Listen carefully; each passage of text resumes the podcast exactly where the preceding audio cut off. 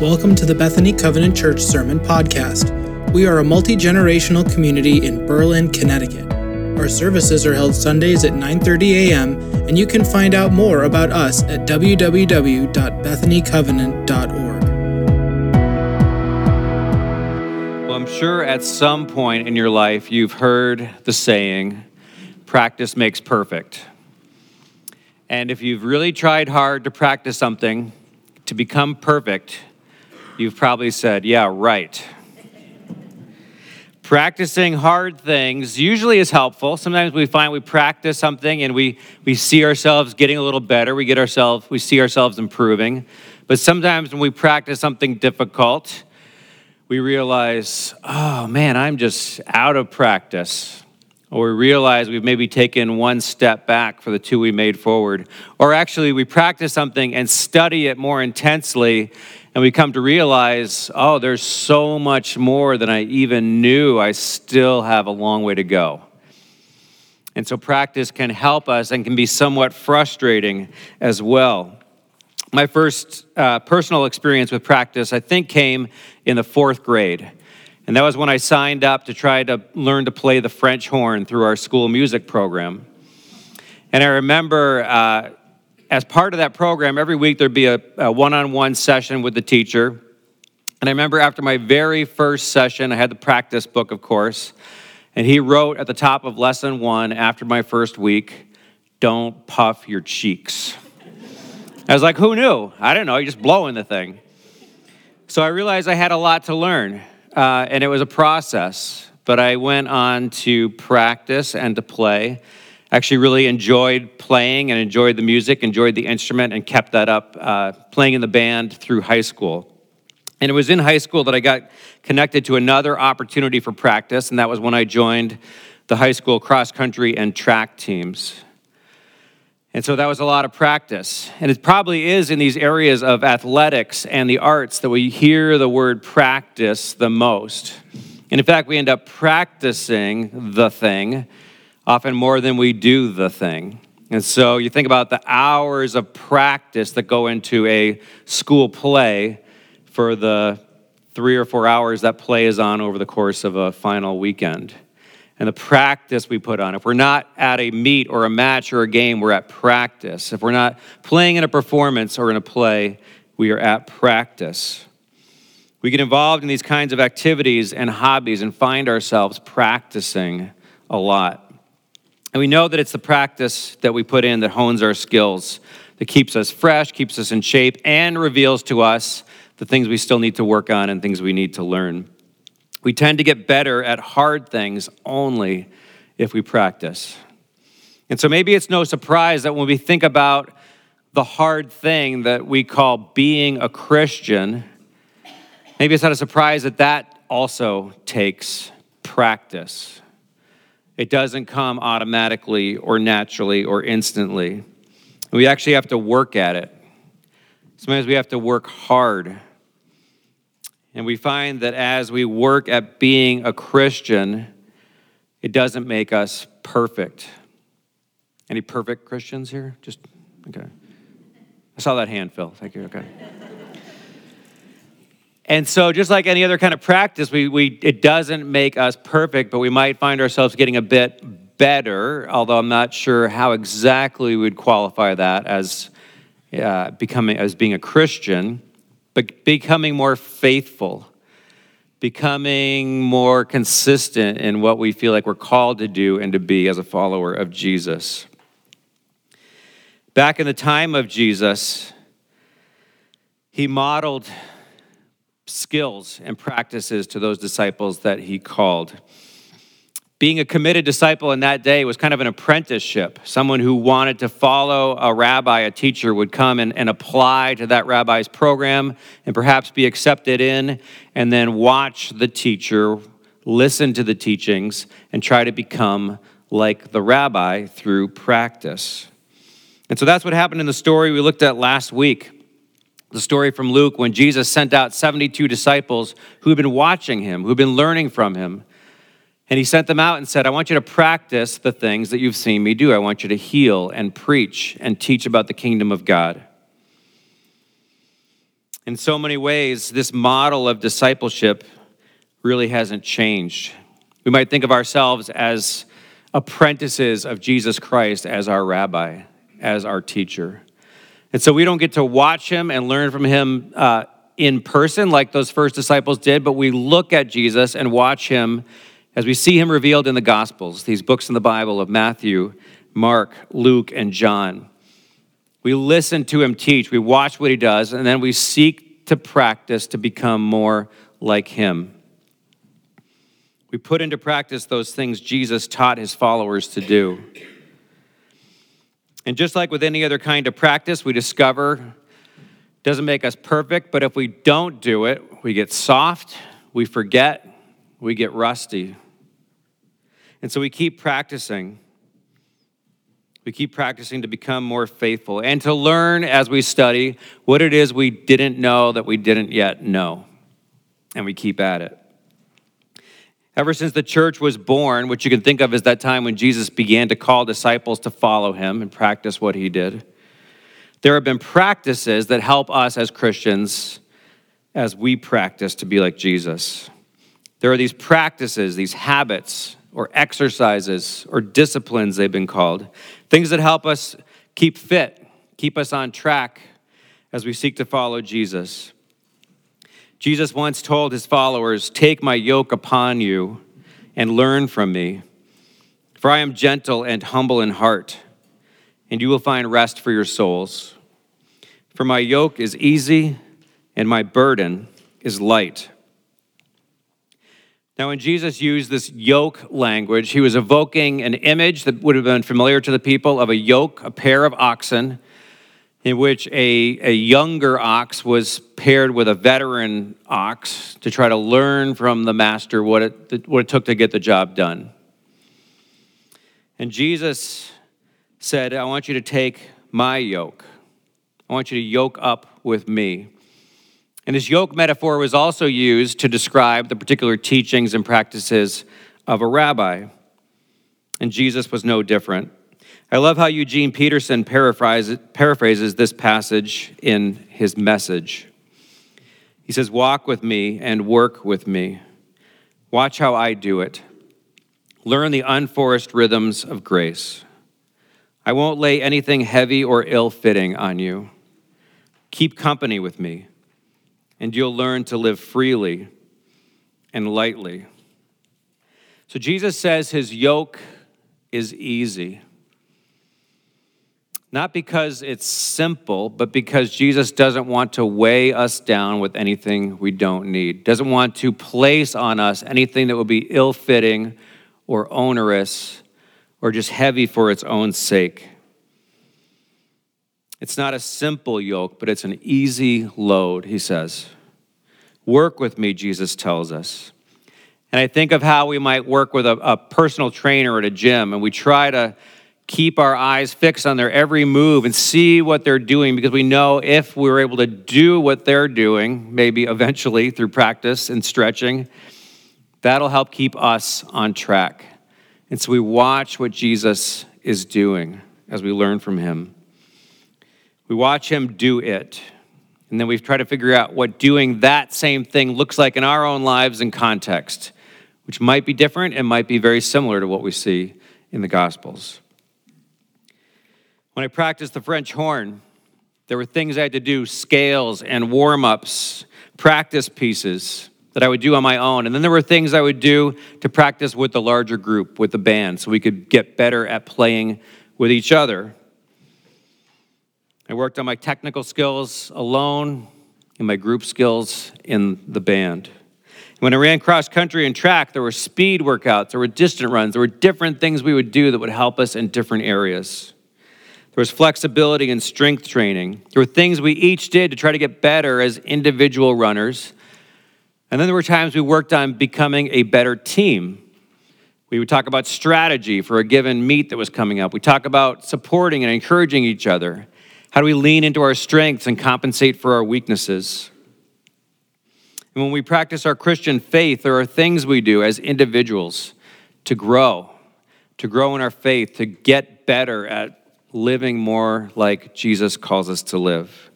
And then there are things we do together as well to live into our reality as the body of Christ. And so instead of scales and wind sprints, we take on practices like praying together and worshiping as we gather in times and places like this. We study the Bible, we serve alongside each other. We grow in our language and practice of worship with our lives. There are things we do, practices we undertake to become stronger. But I think there's an important difference between as uh, my practicing for high school band or high school sports and, and the Christian life. Because when I was learning how to play the French horn, I didn't pray to a music god to give me the ability to play. I had to put in the practice, and my sense was if I practice, if I do these things, they might not always be fun or easy, but if I do these things, I'll get better, at least to the point I have some natural ability in music and with this instrument. And then when I was trying to improve as a runner, I, I had to do the workouts. I had to put in the miles, and I had to rest, and I had to eat right. I couldn't hope for some cross country, country god to just transform me overnight into a star athlete. And I think when we practice our faith, it really is both and. I think we do the work and we rely on God's Spirit to do the deepest work in us, to do in us and for us things we can't possibly do on our own. And so we practice and we yield to God's Spirit and we trust that He will be faithful and effective in our lives. We yield to the work of God's Spirit and we engage those tasks and those practices that we know will help grow us to become the people God's called us to be. Now, we know that even as athletes or as musicians, as artists or poets or craftspeople or business people, it's very appropriate for us to give God glory for the talents and abilities that God has given us. But when it comes to our faith, I think we acknowledge more than anything this is not about us anything that we have to show for ourselves in the Christian walk is thanks to God's work and faithfulness in our lives. It's God's Spirit who enables us to be anything remotely like our Lord and perfect role model, Jesus Christ. And for those of us who consider ourselves Christians, growing in our faith can't possibly mean that we, we hit the spiritual gym or spiritual practice room enough times or with enough discipline that we somehow become acceptable or good enough in God's sight. We practice our faith and we do the practices, but more than anything, we try to stick close to Jesus and just try to let Him rub off on us and trust that God's Spirit will do that transforming work in our lives. And this is what Jesus was talking about when he told his disciples shortly before he was about to die and then to rise again and ascend to heaven that they should remain in him. They should abide in him. This was the passage from John that was read earlier. Jesus says, Remain in me, and I will remain in you. For a branch cannot produce fruit if it is severed from the vine, and you cannot be fruitful unless you remain in me. Yes, I am the vine, you are the branches. Those who remain in me, and I in them, will produce much fruit. For apart from me, you can do nothing. Now, it's really interesting that Jesus says this that apart from him, we can't do anything, or his friends can't do anything, because he is about to become physically apart from them. He's about to leave them for a very long time. And as followers of Jesus today, we're still waiting to be physically reunited with him as our Lord and Savior. And so we join this long line of disciples who, for centuries and millennia, have been trying to figure out what does it mean to stick close to Jesus when he's not physically with us in the room? What does it mean to stick close to him? Just like a cluster of grapes clings tenaciously to the vine, to remain, to abide. What does that look like? I think an essential element of our practice is reminding ourselves that just because physically Jesus is not with us, it doesn't mean he's not here with us. Jesus once told his friends, Where two or three of you gather in my name, I am there. I am there among them. And so we recognize the presence of Jesus even here as we gather today in worship. Anytime we gather together to study God's word or to serve alongside each other, to serve those among us who, just like us, reflect the image of Creator God. We remain in Jesus and cling to Him as the true vine, as we pray as, we taught, as He taught us to pray, as we listen to what He taught and then seek to put that into practice, as we engage those practices and those disciplines that have guided the church for centuries since the time Jesus physically left His friends, promising that He would return and that He would be with them to the very end of the age. There's an acronym that's been around really for decades in uh, Christian discipleship information circles within our covenant denomination, and that's GROW, G R O W. As we submit to the power and the work of God's Spirit in us, as we humbly and consciously rely on God's Spirit to bring good things from those efforts that we undertake, the work we put in, we take on this yoke of Jesus, and part of that includes engaging in spiritual practice, disciplines, habits. And the G stands for God's Word. Because we want to be illuminated by God's Spirit. We want God's Spirit to speak to us from, from the living Word as we participate in Bible studies, as we study our own, as we take our own devotional time and study the Bible. We pray, we meditate on Scripture. I love how we prayed that Scripture together this morning. We commit to God's Word. We try to bring it into our hearts. We memorize portions of it. And we wrestle with God's word. We recognize that as we come to it, we have doubts or questions.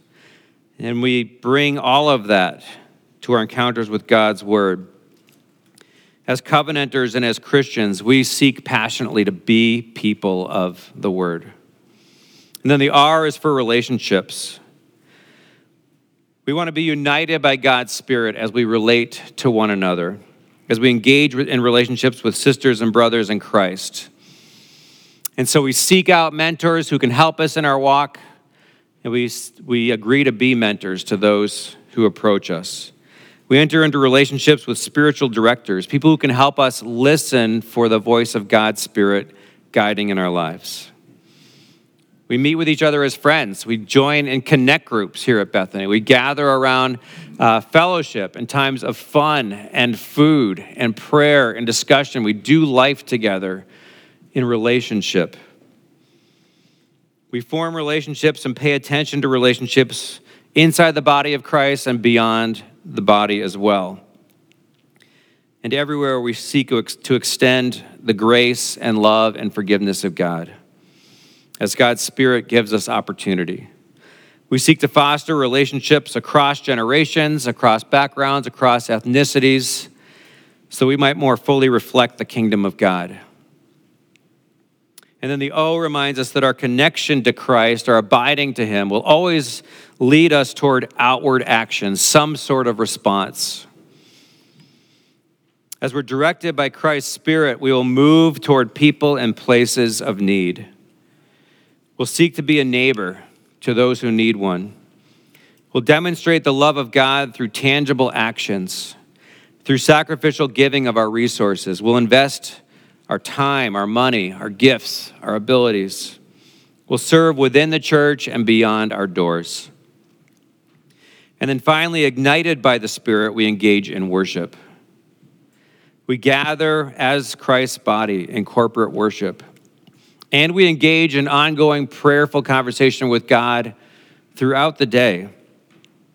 As we daily accept the love and grace and forgiveness of Jesus, we seek to cultivate a life that overflows with gratitude and prayer and praise to God. Excuse me. And we recognize that sometimes being grateful is itself a difficult and challenging workout. And all of these things we know take practice. None of these things necessarily come easily. So I want to invite you uh, to take just a couple of moments now as you look at this list and these areas. And if you think about each of these areas as a different muscle group that might require some workout and practice. I want you to think about where God might be inviting you to spend a little bit of extra time, intentional focus, intentional workout and practice in the next week or two. Which of these four would you like to spend some intentional practice work on? I think for me, it would be uh, relationships. This idea of really connecting with one another and understanding where someone else is coming from and, and uh, doing that listening work that we know will, will cultivate a heart connection between us. And we know some of these practices are things we can do every day or maybe once a week. It's often helpful to be intentional and to build in rhythms of practice in these areas, maybe daily, maybe weekly. But sometimes it's helpful to set aside a separate time when we can do uh, some more intensive work. I know when, when our son was uh, part of high school cross country himself, they would have a summer intensive camp down at a state park in southern Minnesota. And man, that was intense. They were working out a lot. But that was a separate time of retreat, of getting away, and intense focus. And we have opportunities for that as well. And if we follow Jesus through the pages and stories of the Gospels, we'll see that he did this we see that he had seem, seemingly daily rhythms and practices, but there were times when he would get away to remote and solitary places for focused time and conversation and prayer and communion with his Father. And so that's a rhythm that we might choose to include as well as we look at more intensive or immersive times away as we have opportunity. I know for many that could be a significant challenge. But I do want to briefly alert you to some fall retreat opportunities at Pilgrim Pines, okay? Which is our conference camp and conference center in southern New Hampshire. This September, there is a women's retreat that will offer many opportunities to, to connect with other women, to grow in faith, and to do this kind of work, this practicing these disciplines of connecting with God and growing in faith. And three of our own Bethany members will be leading workshops at this retreat, so that's pretty special. And then in October, also at Pilgrim Pines, a silence retreat will be offered to anyone who wants to take time to get away, to listen for the sometimes quiet voice of God, and to pay attention to the voice of God, whom we believe still speaks. And so registration is open now for both those retreats. There's a bulletin board here on my right uh, features opportunities at Pilgrim Pines. You can also go onto their website, pilgrimpines.org, for information. Or you can also connect with Lisa Olson, who is our uh, camp representative here at Bethany. She's not here today, or I'd have her uh, wave a hand, but you can find out more information from her. Jesus says, I want you to cling to me. I want you to picture those grapes and how they cling to the vine. And that's how I want it to be between you and me. He wants us to yoke up. He wants us to picture that pair of oxen and how they need to be in step and how one can learn from the other. Jesus says to stick close to him and to trust that he leaves us his spirit who will continually teach us and grow us and empower us in this walk. Our practice will not make us perfect in the Christian faith. But we trust that God's Spirit will one day present us perfect and faultless because of His Son, because of God's Son, Jesus Christ. Amen. Would you pray with me?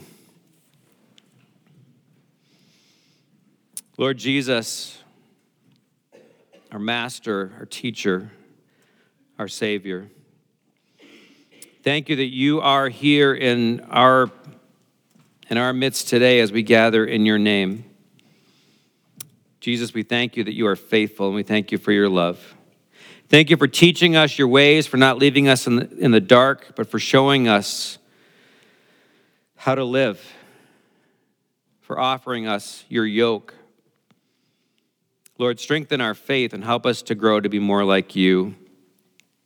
Send your spirit again to grow us as people to help us grow as kingdom people and to become more and more your very own body. We pray this all in your holy name. Amen.